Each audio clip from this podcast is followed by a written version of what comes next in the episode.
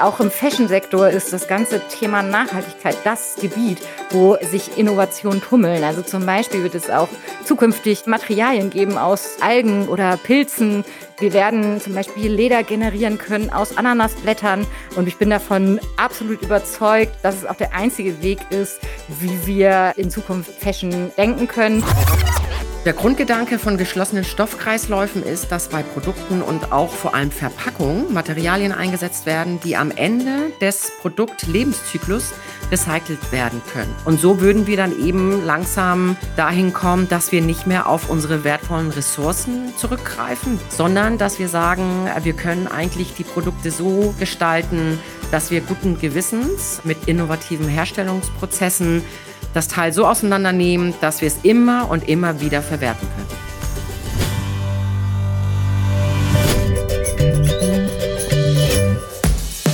Fünf Tassen täglich. Der Chibo Podcast.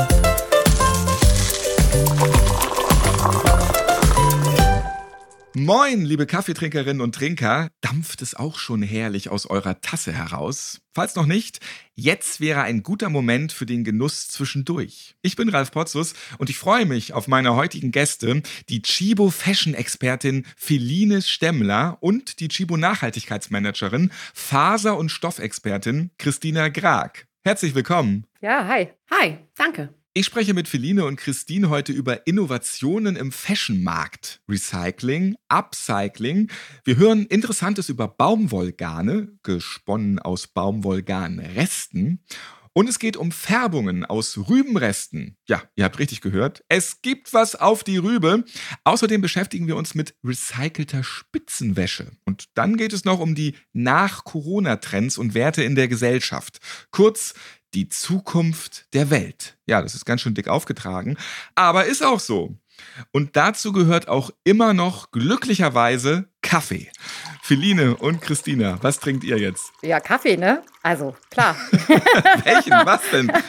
ja, ich trinke vorwiegend schwarzen Kaffee, muss ich sagen. Ähm, ich finde irgendwie so die pure Bohne tatsächlich irgendwie am reizvollsten. Du gibst ja die ganze Dröhnung. Fünf Tassen täglich, würde ich sagen. Aber ah, tatsächlich passt es schon ganz gut zu meinem Kaffeetrinkverhalten, die fünf Tassen. Zu meinem auch. Ich trinke auch sehr viele Tassen Kaffee, allerdings mit Milch. Ich bin so eine Latte Macchiato-Tante, würde ich mal sagen. Ich brauche viel Milch, aber das ist auch das Erste, was ich morgens brauche, ein Kaffee. Feline, du spürst die Trends von morgen auf und bringst diese mit den Bedürfnissen der Menschen zusammen. Ja, und daraus wiederum entwickelst du mit deinem Team kreative Konzepte für die Chibu-Produktwelten. Ja. Das ist jetzt keine Beleidigung, wenn ich sage, Feline ist Warmduscherin. Äh, vor allem deshalb, weil du unter der Dusche die allerbesten Ideen hast. Ja, wie oft am Tag duschst du dann immer und was ist dir heute Morgen schon unter der Dusche eingefallen? Ja, tatsächlich ist das erstaunlich, dass ich ähm, unter der Dusche die besten Ideen habe. Ich glaube, weil das so wirklich der einzige Moment ist, wo man mal frei denken kann und sich mit Themen auseinandersetzen können, Gedanken, die so wie Blitze einen durch die Gedanken schießen. Ja, heute Morgen hatte ich dann ein spezielles Ereignis Ereignis unter Duschen? Ja, tatsächlich habe ich mich immer mehr natürlich auch mit dem Podcast beschäftigt und ähm, hoffe da auch eben heute nochmal Einblicke in die Inspiration geben zu können, die uns so zu den Wochenwelten bringen können. Und hast du dann mehr Ideen, wenn du die Fußregion wäscht oder mehr so die Schulter? ah, das ist jetzt eine sehr intime Frage. Nein, also ähm, nee, es hängt nicht von der Körperzone ab, äh, wann die Ideen entstehen. Okay. Ich muss allerdings dazu sagen, ich dusche gerne wirklich warm und ich dusche auch gerne lange. Und natürlich sprechen wir heute über Nachhaltigkeit und man macht sich natürlich auch Gedanken darüber, ob das jetzt das ist, was man so weiter vorantreiben sollte. Allerdings ist das was, worauf ich absolut nicht verzichten kann. Also äh, mit kaltem Wasser lockt man mich morgens tatsächlich gar nicht. Und dann hast du noch eine Marotte. Du brauchst für alles, egal was, ein Farbkonzept. Und du hast auch immer schwarze Oliven im Haus. Ohne die geht auch nichts. Warum das Farbkonzept und warum die Oliven? Ja, also Farbkonzepte, ich glaube, Farbkonzepte haben mich irgendwie schon mein Leben lang begleitet und für mich braucht es irgendwie so eine visuelle Struktur für alles, was ich so mache. Ich bin insgesamt sehr visuell gesteuert und deswegen ist es wichtig, bei jedem kleinsten Projekt auch immer das passende Farbkonzept zu haben. Ich glaube, das ist einfach so eine, ja, tatsächlich einfach so eine Marotte, die sich durch mein ganzes Leben zieht. Wahrscheinlich auch warme Farben dann, ne? Naja, das kann von bis sein. Also es hängt natürlich vom Anlass, von dem Projekt ab. Da bin ich nicht eingefahren, ob das jetzt warme oder kalte Farben sind, sondern schöpfe da aus der gesamten Farbpalette. Ja, und schwarze Oliven, ja, ehrlicherweise, immer wenn man mal seinen Küchenschrank aufräumt, dann fallen mir da diverse Gläser und Dosen äh, schwarze Oliven entgegen. Also ich habe unfassbar gerne Gäste zu Hause und ich glaube, die schwarze Olive ist für mich so wenigstens die Kleinigkeit, die man anbieten kann. Also passt immer zu einem Glas Wein, aber passt auch zu einem Knäckebrot. Also die schwarze Olive irgendwie für Gäste immer bereitstehend bei mir zu Hause. Passt auch zum Kaffee. Ich persönlich mag ja grüne Oliven lieber, die nicht gefärbten. Ja, ja, gut. Ich weiß nicht, schwarze Oliven haben sich irgendwie so eingebrannt. Ich kann gar nicht genau sagen, warum an der Stelle. Eine Marotte eben. Christina, isst du auch gerne schwarze Oliven? Nee, ich mag überhaupt keine Oliven. Also wir haben auch Oliven im Haus, weil mein Mann die gerne isst, aber ich ähm, esse keine Oliven. Und wobei bekommst du die besten Ideen? Wobei bekomme ich die besten Ideen? Ja, also sage ich mal, Surrounding Dusche ist schon mal kein schlechter Platz, weil. Könnte ja vielleicht äh, mal ein Gruppenduschen machen auch. Ne? das könnten wir in der Tat mal. Ich meine, ja, warum eigentlich nicht? Dann kommen wir vielleicht auf die super Ideen. Nee, man hat natürlich ähm, mit zwei kleinen Kindern zu Hause auch unter der Dusche auch mal ein bisschen Freiraum, um dort auch ein bisschen länger zu verweilen. Und ich dusche immer abwechselnd kalt und heiß und dabei bekomme ich eben auch die besten Ideen. Das kalte Duschen kommt bestimmt auch daher, weil du aus warmen Regionen kommst. Du bist auf Teneriffa aufgewachsen, also ein sonniges Inselkind. Was nimmst du aus dieser Zeit mit? Ach, das ist eine schöne Zeit gewesen. Da habe ich 18 Jahre gelebt. Nach der Schule bin ich dann nach Hamburg gekommen. Was nehme ich aus der Zeit mit? Ein bisschen Gelassenheit und so ein bisschen 70 äh, Prozent äh, Regel. Ne? Man muss nicht 100 Prozent Perfektion haben. 70 reichen auch. Ich bin manchmal so ein bisschen ja, was heißt blauäugig würde ich nicht sagen, aber ähm, im Vergleich zu vielen deutschen Kollegen muss nicht immer alles so perfekt sein. Man kann auch auf dem Weg zu Innovationen und zu neuen Themen auch mal was entdecken. Man muss nicht alle Fragezeichen im Vorwege beantwortet haben. Das bringe ich, glaube ich, aus der Zeit ähm, so mit. Also so ein bisschen dieses Easygoing und was nicht heute, dann morgen.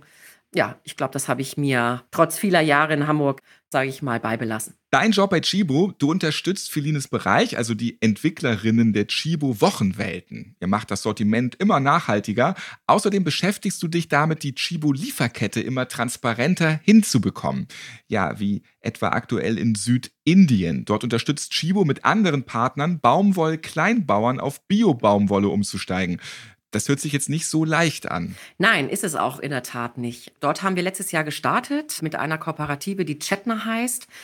Die unterstützt 750 Kleinbauern ungefähr in der Anzahl in der Wandlung von konventionellen Baumwollanbau in Bioanbau.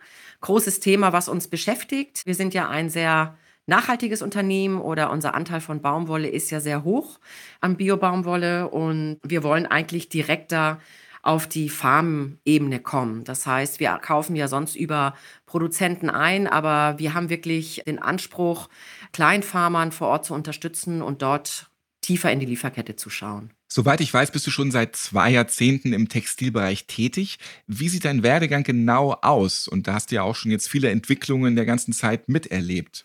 Ja, gestartet bin ich noch in den 90ern im Textilbereich und bin da auch ja 20 Jahre gewesen, immer in unterschiedlichen Bereichen, habe auch früher mit Filin zusammengearbeitet, war letztendlich für den Textilbereich verantwortlich und äh, sehr viel auch in der Welt unterwegs bei vielen Produzenten in vielen Produktionsländern und habe natürlich einen ganz guten Einblick bekommen, was wo produziert werden kann, wo gibt es die besten Materialien, wo gibt es die besten Rohstoffe. Ja, das hat mich jetzt schon ja, über 20 Jahre begleitet, bis ich dann irgendwann gedacht habe, ich wechsle mal den Bereich, um mich ein bisschen anders um das Thema zu kümmern. Philin, Christina, welche Rolle spielt Mode für euch? Kauft ihr mittlerweile weniger? Denkt ihr permanent nachhaltiger? Tragt ihr mehr Secondhand? Also Mode hat mich ja tatsächlich schon irgendwie mein ganzes Leben lang begleitet. Ich habe ja auch Mode- und Textilmanagement studiert. Also von daher habe ich da schon immer viele Berührungspunkte gehabt. Natürlich verändert sich auch mit den Einflüssen, die man selber so hat aus dem Leben, auch die Einstellung zu Fashion, zu Mode. Natürlich auch die, ja, die Einstellung zu Fast Fashion. Also wie häufig muss was Neues sein? Wie extravagant sind die Pieces, die ich kaufe? Und ja, tatsächlich bin ich auch gerne auf Flohmärkten unterwegs und stöber da so rum, weil natürlich auch da irgendwie eine bunte Welt ist, die mich immer wieder inspiriert, auch neue Konzepte zu gestalten. Und ja, ich bin nicht so der ganz klare Secondhand-Käufer. Ich würde meinen Kleidungsstil einfach insgesamt als etwas schlichter bezeichnen. Also ich bin eher zeitloser gekleidet, weshalb es dann auch gar nicht so häufig etwas Neues an der Stelle braucht. Bin aber Secondhand-mäßig eher stärker im Interieurbereich dann gut aufgehoben auf Flohmärkten und Co. Ja, ähnlich ist es bei mir auch. Ich habe ja auch seit vielen Jahren mit Mode zu tun, eben auch beruflich bedingt, habe aber eigentlich meine Einstellung dazu auch etwas verändert im Laufe der Zeit. Früher musste es eben auch dieses Extravagante, dieses Trendige, dieses Schnelle sein und im Laufe der Jahre hat sich das ein bisschen eingependelt. Ich bin auch ein bisschen zeitloser unterwegs und habe aber auch Secondhand für mich entdeckt, eben auch aus der Nachhaltigkeitsbrille, weil ich eben tagtäglich mit dem Thema Überproduktion zu tun habe. Wenn man bedenkt, dass seit 2000 die Produktion von Bekleidung sich verdoppelt hat, hat das natürlich schon einen relativ großen Impact auf, auf uns alle. Und ich denke, ich kann dazu beitragen, dass ich eben das ein oder andere Stück eben im Secondhand-Laden kaufe oder vielleicht auch mal ganz auf Konsum verzichte. Da bin ich ja jetzt seit einem Jahr oder über ein Jahr habe ich äh, Konsumverzicht gehabt und bin eigentlich super klar gekommen, weil es ist nach wie vor genug im Kleiderschrank. Wir werden jetzt in unserem Talk ordentlich nachhaltig mit Spitzenwäsche mit recyceltem Material, Shirts aus kompostierbarem Baumwollrestegarn, Tops gefärbt mit Pflanzenresten, Sportmode aus recycelten PET-Flaschen, Fischernetzen und Nylonresten.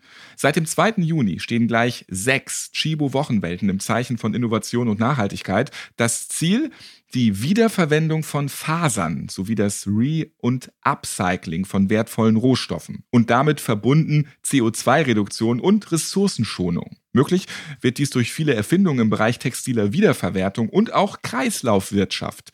Feline, erzähl doch bitte mal, wie es zu den sechs innovativen Wochenwelten kam. Ja, also grundsätzlich sind wir ja immer sehr darauf bedacht, innovative Wochenwelten für unsere Konsumenten zu konzipieren.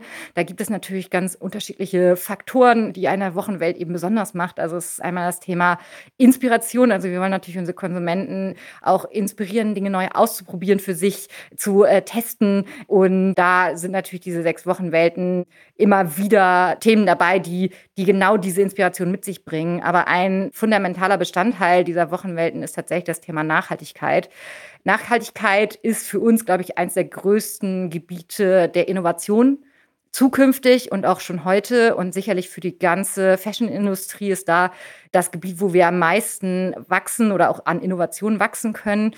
Die unterschiedlichen Wochenwelten haben eben ja ganz unterschiedliche Themenbereiche. Also wie gesagt, äh, du hattest gerade schon angesprochen, wir starten in der KW 23 mit in der Wochenwelt alles rund um Wäsche, vor allen Dingen aber auch Wäsche in neuen Styles und Formen, auch für große Cups an der Stelle. Und wir geben uns natürlich da auch dem hin, immer wieder neue Materialien an den Start zu bringen. Unter anderem, wie du schon angesprochen hast, recycelte Spitze, die im Fokus unserer Vermarktung steht, aber auch ähm, Materialien aus Tencel oder Modal sind neue Fasern, die eben aus Zellulose bestehen, also aus nachwachsenden Rohstoffen. Und uns ist es eben wichtig, auch zu den Wochenwelten tatsächlich den Konsumenten auch immer mehr Einblicke zu geben. Woher kommt denn eigentlich die Faser? Wie wird die produziert? Wir sind sehr darauf bedacht, eben sehr transparent mit unserer Beschaffung oder auch mit der Produktentwicklung an der Stelle umzugehen.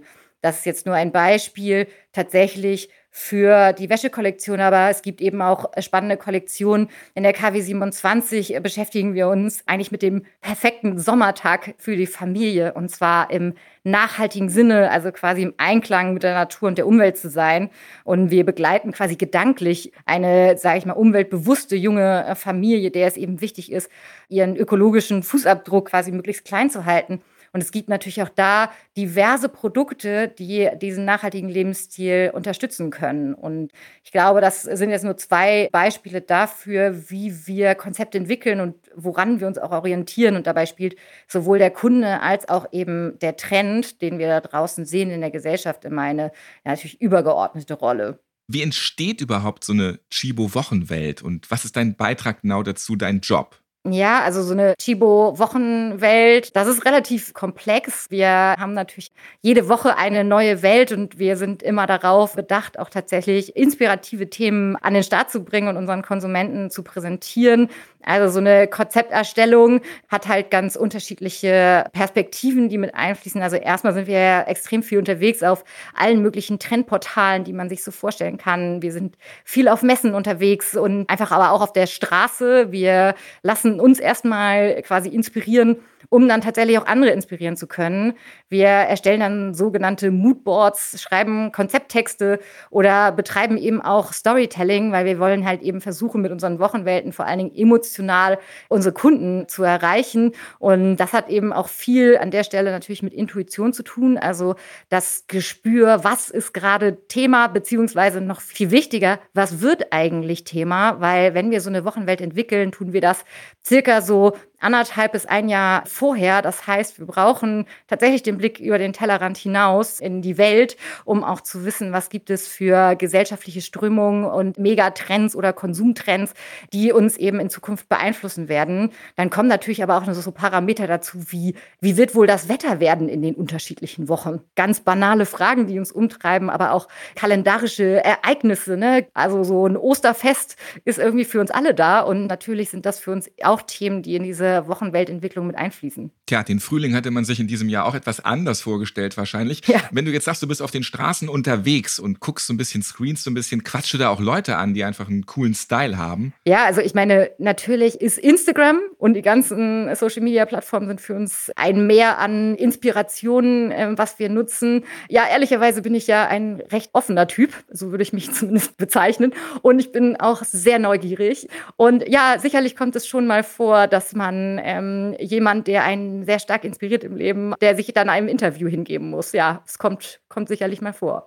Hat sich die Haltung der Menschen im vergangenen Jahr geändert? Also habt ihr eure Käuferinnen befragt auch? Was wünschen sich die Menschen jetzt von Unternehmen? Der Trend ist ja immer nachhaltiger zu werden. Ja. Ja, also wir fragen natürlich unsere Konsumenten. Wir sind im stetigen Austausch mit unseren Konsumenten. Corona hat uns alle beschäftigt und beschäftigt uns bis heute. Und wir sehen natürlich auch Reaktionen im Konsumverhalten, aber auch, wie die Menschen ihren Lebensstil verändern. Ganz klar. Also tatsächlich ist auch sowas wie die Jogger, ne? also die Joggerpants, Joggerhose, die ist ja absolut salonfähig geworden. Das hat einfach damit zu tun, weil die meisten Menschen tatsächlich ja gar nicht mehr so wirklich in die Büros gehen und immer nur hinter seinem oder hinter ihrem Laptop sitzen.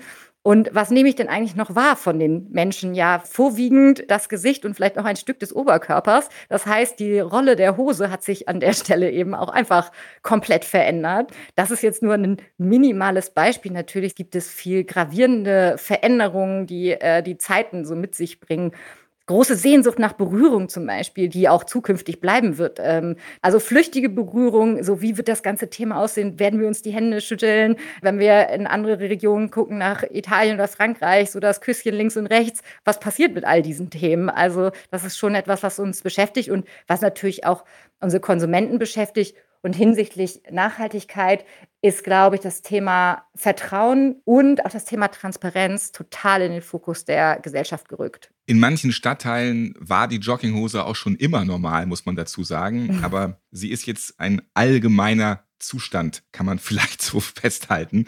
Und da gibt es vielleicht dann ja auch noch mal ein paar mehr innovativere Jogginghosen. Ist es mittlerweile auch vollkommen normal, dass man viel mehr selbst macht?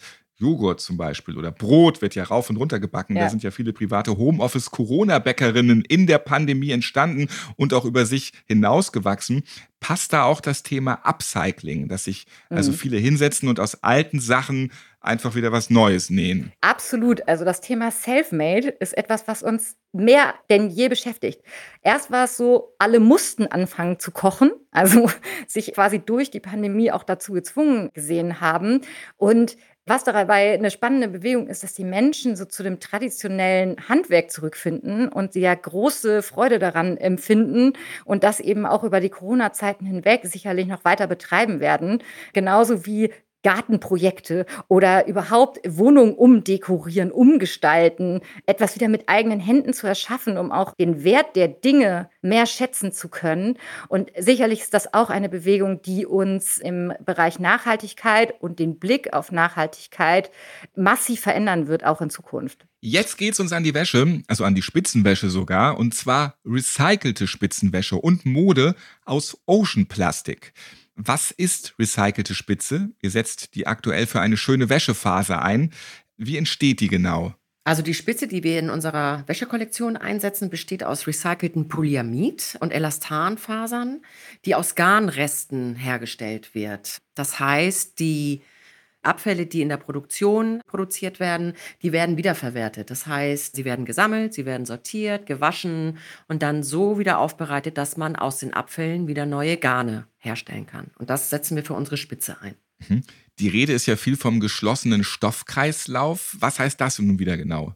Also der Grundgedanke von geschlossenen Stoffkreisläufen ist, dass bei Produkten und auch vor allem Verpackungen Materialien eingesetzt werden, die am Ende des Produktlebenszyklus recycelt werden können. Das heißt, wir wollen ein bisschen weg von dieser linearen Produktionsschiene, dass man vorne, sage ich mal, was einsetzt und hinten einfach nur noch zum Wegwerfen gebrauchen kann, sondern wir wollen einfach Materialien vorne schon einsetzen, die wiederum hinten am Ende des Produktlebenszyklus recycelt werden können, sodass wir wirklich in ein Stoffkreislauf kommen oder ein Close-the-Loop-System.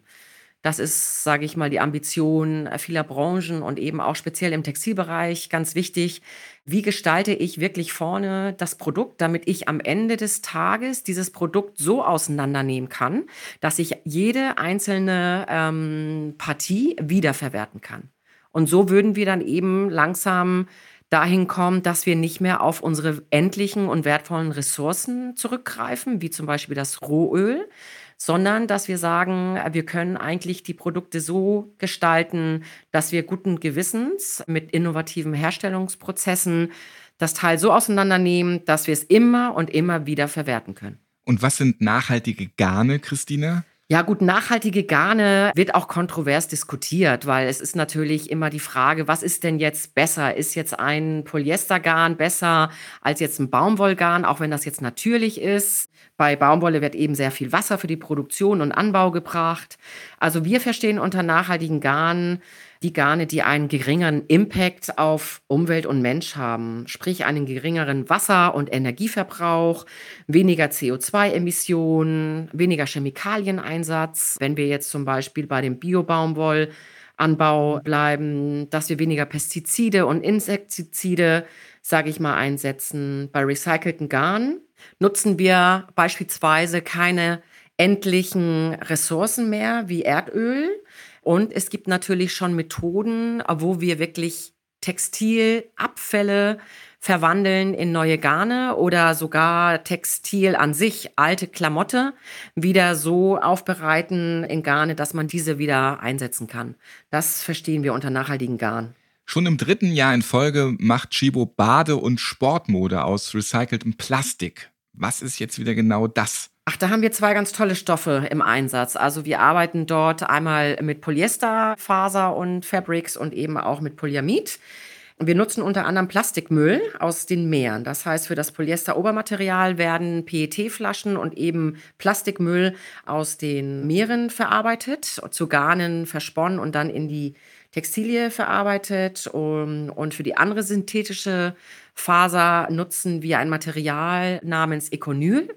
Das ist eine Polyamidware, die aus Fischernetzen und anderen Nylonabfällen regeneriert wird. Das ist also nicht das typische Recyceln, sondern das ist eigentlich eher so ein Upcyclen von Abfall in ein neues Produkt. Warum ist noch nicht das gesamte Chibu-Sortiment aus recyceltem Material und damit dann auch viel umweltfreundlicher? Ja, gut, wir haben vor einigen Jahren damit gestartet und haben auch lernen müssen, dass die Umstellung auf die recycelte Variante oft große Herausforderungen mit sich bringt und es auch nicht überall Sinn macht. Also wie gesagt, man hat ja auch Liebhaber, die eher auf natürliche Varianten ähm, stehen und dann hat man natürlich Kunden, die eben auf dem Thema Recyceln schon weiter vorne sind.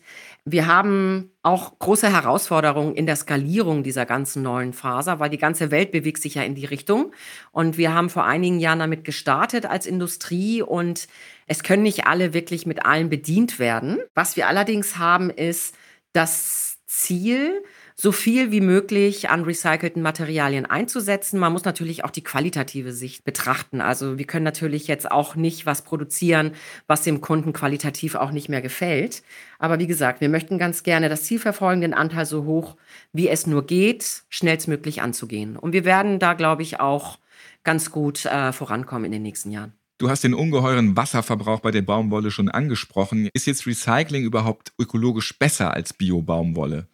Also wenn wir jetzt bei Baumwolle bleiben, wir müssen ja auch ein bisschen Äpfel mit Äpfel vergleichen. Also wenn es jetzt darum geht, okay, ist recycelte Baumwolle besser oder umweltfreundlicher als Bio-Baumwolle, dann kann man das bejahen, ja. Recycelte Baumwolle ist qualitativ nicht ganz so schön und eben auch nicht für alle Produktgruppen geeignet. Aber bei recycelter Baumwolle beziehen wir natürlich nicht den Virgin-Rohstoff. Also wir müssen A nicht anbauen, wir haben keine Anbauflächen, wir haben keinen Wasserverbrauch, wir haben keine Insektizide, Pestizide, wenn es dann um Conventional geht. Es gibt Produktionsprozesse bei recycelten Baumwollherstellern, die kein Wasser verbrauchen, wenig Energie und eben auch den Färbeprozess auslassen. Das hat natürlich eine Implikation aus Garne und Farben. Und das muss man natürlich dann auch mit dem Design zusammenbringen. Also es ist, glaube ich, so eine Transformation, die die Industrie durchläuft. Aber ja, recycelte Baumwollgarne sind umweltfreundlicher als Bio-Baumwolle. Interessant auf jeden Fall. Kann man das auch dann in Etiketten so sehen? Also ist das dann auch deutlich markiert, wenn man das jetzt explizit kaufen möchte? Ja, das wird dann schon ausgelobt. Und es gibt natürlich auch bestimmte Zertifikate oder Zertifizierungen, die das dann eben auch glaubwürdig verifizieren. Es ist ja auch wichtig, wenn der Kunde was kauft, dass wir auch sicherstellen, okay, das kommt auch aus dem Recycled Content Standard. Es gibt das RCS und es gibt das äh, Global Recycled ähm, Standard. Ähm, da kann man schon nachvollziehen, dass die eingesetzten Garne auch wirklich aus recycelten Quellen hergestellt wurden.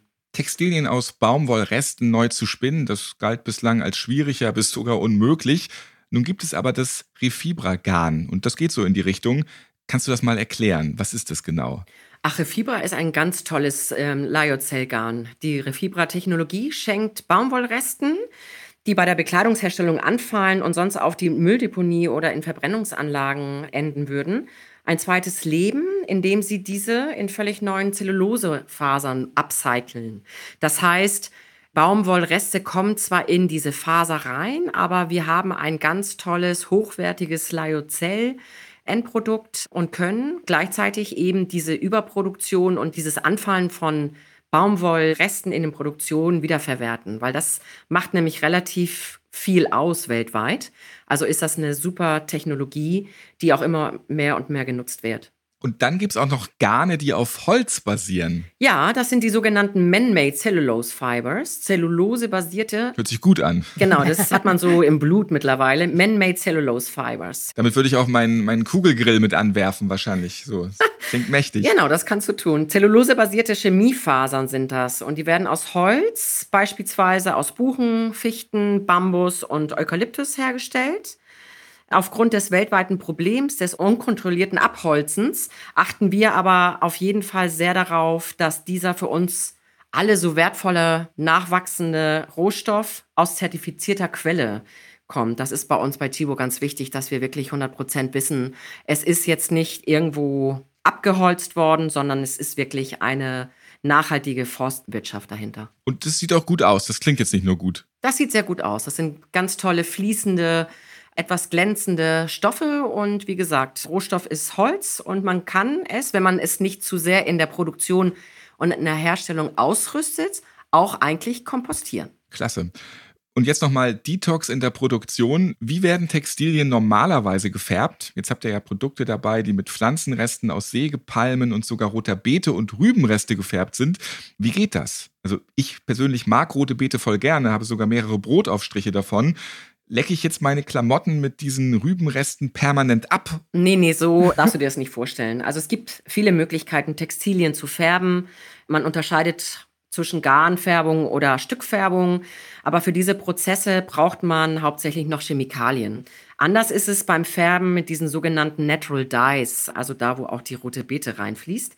Hier kommen landwirtschaftliche Pflanzenabfälle wie diese rote Beete zum Einsatz. Aber was ganz grandios ist, ist, dass wir eigentlich hier nur die Abfälle von den nachwachsenden Rohstoffen nutzen, die für die Nahrungsindustrie eigentlich vorgesehen sind. Also sprich, die Nahrungsindustrie oder die Foodindustrie ähm, wird weiterhin bedient, aber die Reste, die bei dieser Produktion entstehen, werden in Form von Natural Dyes zu Farbstoffen umgewandelt. Ja, das finde ich ja total klasse. Warum hat man das nicht schon früher gemacht? Also es ist ja wirklich, dann ist ja alles verwertet. Es ist hervorragend. Ja, das ist ein ganz toller Prozess und wir hoffen natürlich, dass wir da auch immer mehr in die Richtung gehen. Ja, aber wir machen eigentlich schon seit sehr vielen Jahren einiges in diesem Bereich der Färbung und umweltfreundlicher Verfahren. 2014 haben wir das Greenpeace Detox Commitment unterzeichnet und uns damit verpflichtet, auf den Einsatz von gefährlicher Chemikalien in der Produktion zu verzichten. Das ist ein wichtiger Schritt in Richtung Produktion vor Ort, dass wir eben sicherstellen, dass eben keine giftigen und gefährlichen Chemikalien während des Färbeprozesses eingesetzt werden und dann eben dann in die Flüsse der Produktionsländer fließen. Also da sind wir auch schon relativ lange mit vielen anderen Partnern dran, das umzustellen. Werden denn mit diesem Verfahren jetzt auch die Flüsse in China sauberer zum Beispiel? Da haben wir auch gleich ein Umweltproblem gelöst. Ja, auf jeden Fall. Die Herstellung des Farbstoffes ähm, selbst findet allerdings in Spanien statt und der Färbeprozess wird vor Ort, wo die Textilien hergestellt werden, durchgeführt. Aber dieses Verfahren ist weit umweltfreundlicher als mit dem herkömmlichen Färbeprozess. Jetzt gönnen wir uns den nächsten ausführlichen Schluck. Ja, was kommt als nächstes in eure Kaffeetassen? Was kommt als nächstes in unsere Kaffeetassen? Ja. Einen schönen, heißen Latte Macchiato mit einem Schuss Karamell heute mal zur Feier des Tages. Bei mir bleibt es nach wie vor schwarz. da können wir dich niemals umstimmen. Auch, ne? Wenig, ja. Während wir schlürfen, sprechen Karina und Benjamin über Kaffee im Film. Also, wo genau wird Kaffee in Filmen gezeigt? Wie viel Espresso trinkt James Bond und wie schlürfen Borowski in Kiel und Tom Schilling in München ihren Filterkaffee? Die Antworten, die gibt es jetzt. Stärker als Kaffee. Ich bin ein Film- und Serienjunkie und darum interessiert mich dieses Mal, welche berühmten Filmszenen gibt es eigentlich mit unserem geliebten Lieblingsgetränk? Kaffee im Film. Jetzt mit Karina und Benjamin. Moinsen. Moin. Moin. Ich hatte in Erinnerung, dass bei Harry und Sally Mac Ryan und Billy Crystal bei ihrer berühmten Orgasmusszene im Café sitzen und auch Kaffee trinken. Tatsächlich sitzen sie aber in einem billigen Fastfood-Restaurant mhm. ohne Kaffee. Also da hat mich meine Erinnerung ein bisschen getäuscht. Wo habt ihr beide Kaffee in Filmen entdeckt? Ja, Benjamin, du als Kaffeeschnacker kennen wir dich ja intern auch als versierten Cineasten. Deshalb wollte ich mit dir heute unbedingt mal über Kaffee im Film sprechen. Denn mir ist schon aufgefallen, dass Kaffee oft als soziales und verbindendes Element dort eingesetzt wird. Etwa zum Beispiel, wenn wir in einer Krankenhausszene sind und Trost gespendet wird, dann gehen sie immer erstmal alle zum Kaffeeautomaten und ziehen sich einen Kaffee. Oder ganz klassisch natürlich bei Bettszenen am Morgen, wenn der Partner liebevoll einen duftenden Kaffee ans Bett bringt.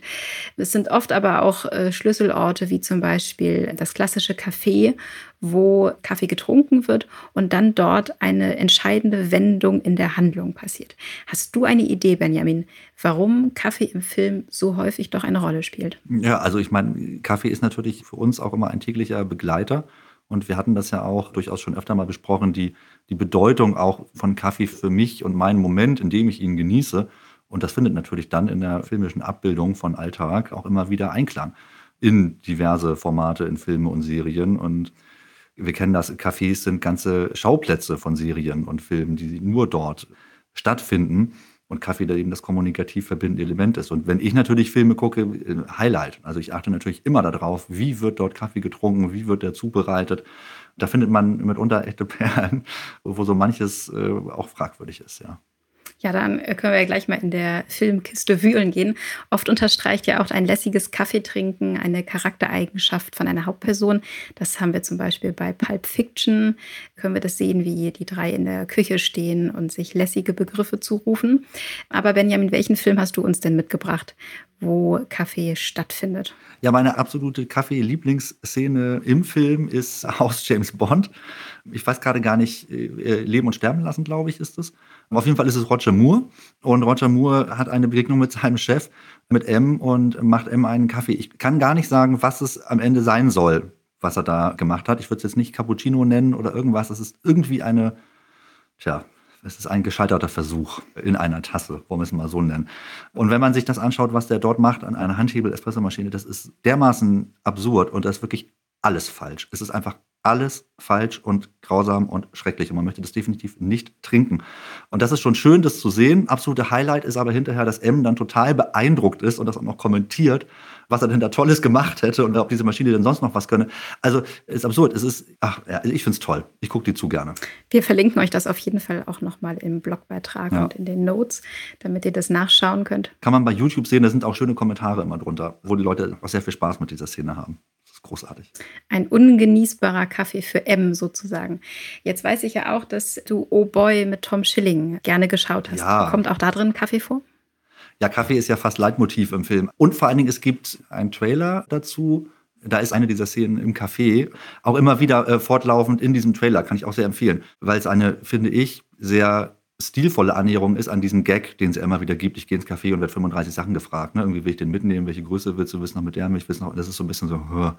Und da ist es aber sehr schön eingebunden in seinen verzweifelten Lebensentwurf, wie er dann irgendwann einfach auch an der Kaffeesituation scheitert. Also man kann Tom Schilling sehr schön beim Scheitern zugucken. Und ich glaube, er wollte eigentlich einfach nur einen guten Kaffee trinken. Er wollte nur einen Kaffee. Ja, er genau. wollte nur einen Kaffee. Er wollte nur einen Kaffee. Auch da, Kaffee sehr präsent, natürlich viel präsenter als in diesem James Bond-Film, aber es war unterschiedliche Herangehensweisen. Ne? Das eine sollte Eindruck machen, obwohl es völlig falsch war. Und hier ist es immer wieder fortlaufend auf fortkennt Film. Schöner Film mich sehr beeindruckt hat als mein Kaffee-Film-Tipp ein Tatort von 2019 tatsächlich aus Münster mit ja Axel Prahl und Jan-Josef Liefers als Thiel und Börner. Und die bekommen tatsächlich in dieser Folge Spieglein, Spieglein einen neuen Kommissar an die Seite gestellt. Mirko Schrader ist das. Und Mirko Schrader ist ein Kaffee-Nerd, könnte man sagen. Und das erste Mal zieht jetzt in äh, das Kommissariat, in das Präsidium er ordentlicher Kaffee ein, weil Mirko Schrader ganz exakt und exzellent Kaffee aufbrüht. Und das wird in dieser Folge immer wieder auch betont und man sieht richtige Kaffeeszenen. Auch das können wir euch nochmal einspielen. Die Urlaubsvertretung. Immer noch. Ja, ja, ich, ich weiß. Danke, Marco. Mirko. Mirko, ja. Äh, machst mir bitte auch so ein. Der war für Sie. Oh, das ist aber sehr. Danke. Ich äh, hab dir da mal ein Bild rüber geschickt. Kannst mir das mal ausdrucken, bitte? Wow.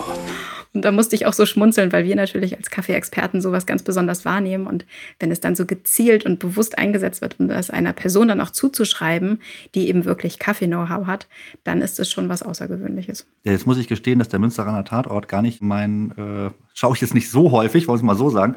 Aber das werde ich mir natürlich angucken, weil das ist natürlich klasse, gerade wenn es darauf abzielt, dass da jetzt jemand auch absoluter Kaffee-Experte ist. Geht es denn da vor allen Dingen auch so um die Zubereitung und Handfilter und so? Also ein bisschen so der moderne? Genau, richtig. Ja, ja. Okay. ja es ist der moderne Ansatz. Ja. Es wird genau auf die Wassertemperatur geachtet. Das ist ah, die 97 Grad sind in dem Fall werden sie genannt. Der Kaffee wird genau beschrieben, welche Geschmacksnuancen er dann mitbringt. Und wird es dann am Ende gewertschätzt oder wird es verballhornt? Nee, es wird gewertschätzt tatsächlich. Also es ist tatsächlich der positive Twist da drin.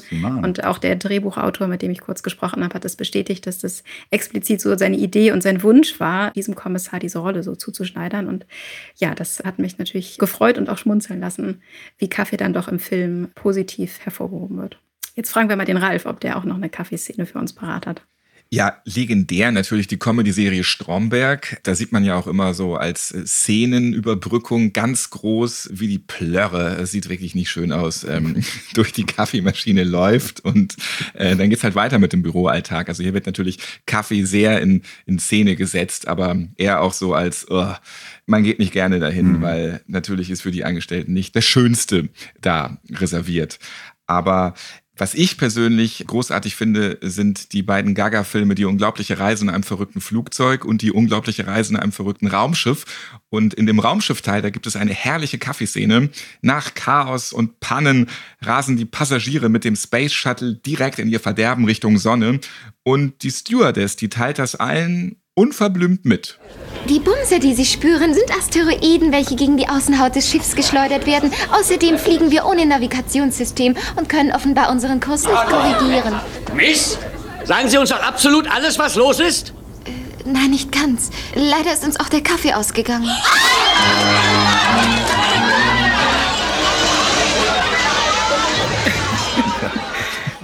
Großartige Szenerei. So ist es, ne? Wenn der Kaffee alle ist, geht nichts mehr. Ja, ja. Auf der Suche nach dem Sinn des Lebens kann der Kaffee äh, schon auch seinen Beitrag leisten. Dankeschön, Karina und Benjamin. Ja, danke, Ralf. Danke, Karina. Vielen Dank. Stärker als Kaffee. Feline und Christina, haben wir wieder was gelernt, wo überall Kaffee getrunken wird? Super interessant, echt spannend. Ja, hätte ich nicht gedacht. Super spannend. Jetzt klären wir, wie die Zukunft von nachhaltiger Fashion aussehen könnte. Ja, wie denn?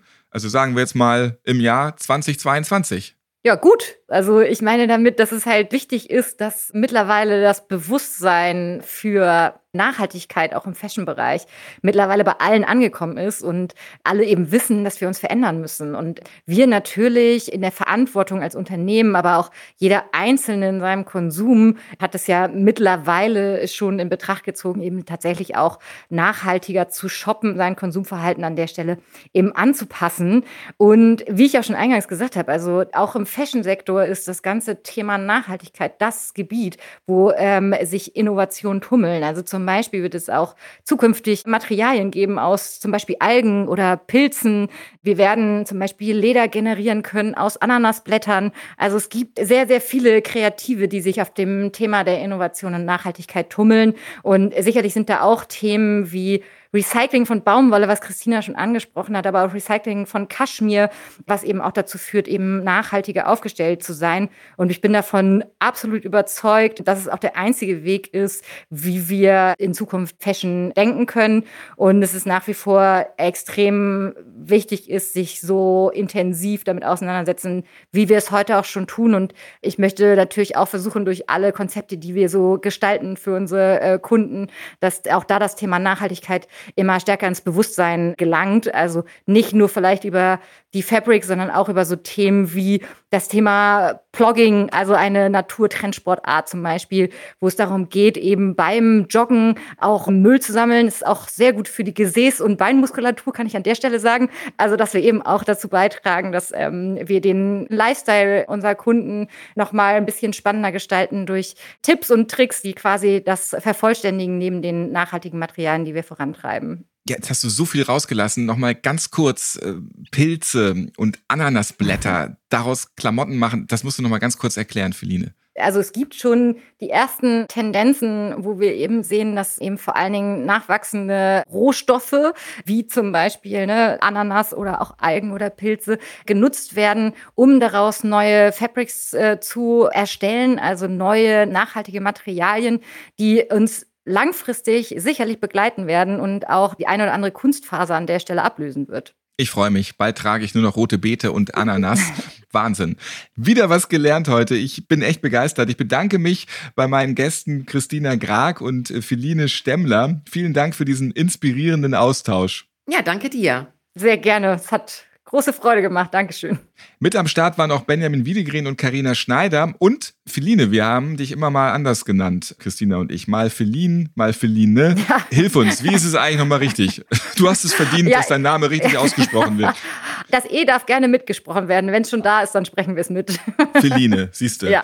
Wo kommt der Name her? Ja, kommt eigentlich aus dem Griechischen. Allerdings muss ich dazu sagen, dass meine Eltern die Inspiration zu meinem Namen hatten, als sie damals meinen zwei größeren Geschwistern ein Kinderbuch vorgelesen haben, was hieß Feline und der Backenzahn. Also es ist nicht so eine ganz romantische Geschichte, aber dafür ist sie sehr individuell und von daher ja. passt es tatsächlich auch ganz gut. Süß. Das stimmt auf jeden Fall.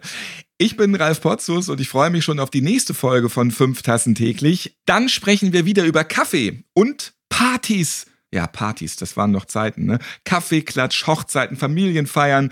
Wer kann sich noch an diese Zeiten erinnern? Danke, Corona! Das ist schon gefühlt eine Ewigkeit her, dass ich auf Partys war. Was macht das mit der Seele der Deutschen, dass wir seit bald anderthalb Jahren nicht mehr dolle feiern dürfen? Das klären wir in der Folge. Und wie werden wir zukünftig feiern? Das verändert sich auch. Welche Rolle spielt dabei Kaffee? Das werdet ihr alle das nächste Mal hören. Seid auf jeden Fall wieder dabei. Danke, dass ihr jetzt zugehört habt. Dieser Podcast, der läuft auf allen Podcast-Plattformen, zum Beispiel auch bei Amazon Music, bei Deezer oder Spotify. Und wenn euch fünf Tassen täglich gefällt, dann abonniert den Podcast gerne. Ja, und wenn ihr noch mehr über Fair Fashion hören wollt, dann empfehle ich euch die Folge Wie fair kann Fashion sein mit Marie Nasemann. Bis zum nächsten Mal. So. Wollen wir noch ein Schlückchen Kaffee trinken? Feline, möchtest du schon wieder unter die Dusche für die nächste kreative Idee? Wie geht's weiter? Ja, die nächste Innovation wird wahrscheinlich der duschfähige Kaffeepot werden, damit ich da auch beide Dinge gleichzeitig genießen kann. Du bist ja gar nicht mehr aus der Dusche.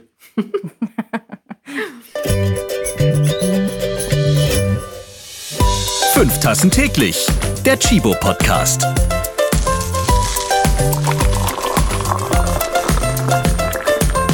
Ihr habt Fragen oder Anregungen zu dieser Podcast-Folge? Wir freuen uns auf eure E-Mail an podcast.chibo.de.